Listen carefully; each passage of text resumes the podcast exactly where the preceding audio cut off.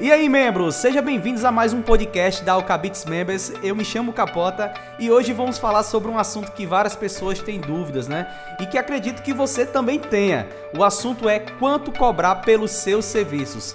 Prepara o café e vem comigo que eu tenho certeza que vamos abrir sua mente.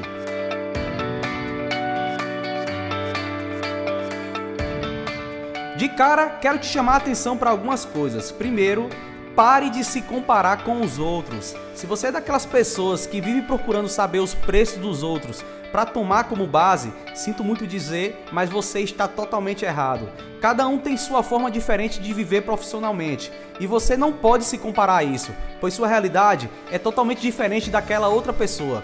Ao invés de você ficar procurando valores para ter como base, tente entender o seu real custo de vida e a partir disso determinar seus valores dos serviços. E escute só, Esqueça os outros, tá bem? Só quem pode ditar seu valor é você e só você é quem vai entender a sua situação.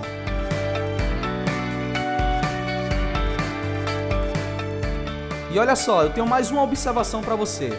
Também pare de reclamar do design que está cobrando barato, tá certo? Sério mesmo. Você precisa parar com isso. E ainda mais se o cliente que você tinha começou a fazer com essa pessoa. O problema em questão não é ele, e sim você. Em vez de você ficar reclamando, procure entender o real motivo de o cliente ter escolhido ele ao invés de você. Se o outro profissional estiver vivendo bem e cobrando barato, parabéns para ele. Mas na maioria das vezes, esse profissional, ele não tem ideia dos seus custos e um dia terá que aumentar seu valor para se pagar. E lembre-se, cliente que vem por preço, vai embora por preço.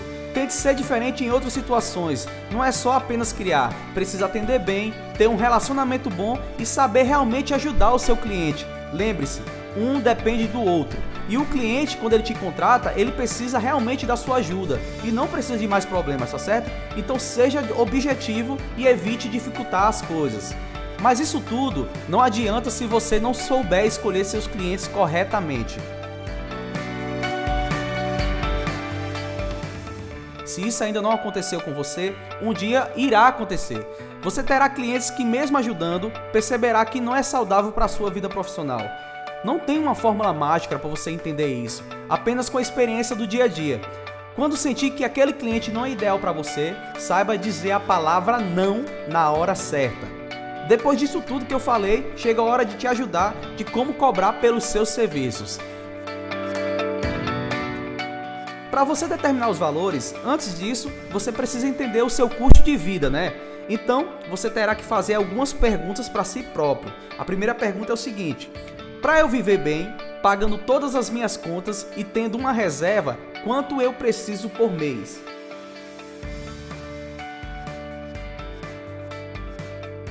Tá bom? Segunda pergunta: quantas horas por dia eu pretendo trabalhar? Lembrando que não precisa seguir a risca o horário corretamente, mas você precisa ter uma base de horas por dia, tá bom? E a terceira pergunta é: eu vou trabalhar no fim de semana? Após você ter as respostas dessas três perguntas, você fará um cálculo simples. O valor que você pretende receber no mês dividido pelas horas que você pretende trabalhar no mês. Dessa forma, você irá conseguir achar seu valor médio da hora. Por exemplo, eu quero receber dois mil reais por mês e pretendo trabalhar 120 horas no mês, tá certo? Então você pega dois mil, divide por 120 e o meu valor por hora é de 16 reais a média, tá certo? Se ligou aí? Estamos quase chegando. Após saber seu valor da hora, né, que no exemplo foi 16 reais, chegou o momento de determinar o valor dos seus serviços. Por exemplo, uma identidade visual, quantas horas em média você levaria para fazer?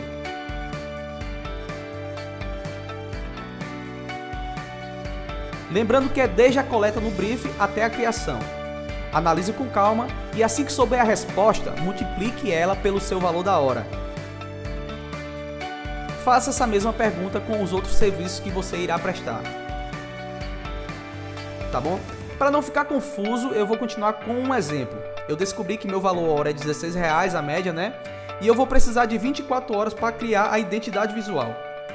Então o cálculo é fácil.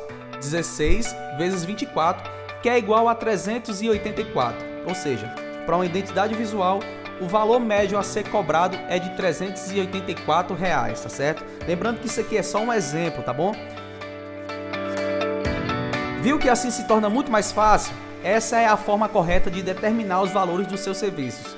Você consegue ter uma base mais sólida de quanto cobrar e com o tempo você vai ajustando esses valores de acordo com a experiência do seu dia a dia. E eu tenho mais uma dica para você. Agregue mais valor na sua vida.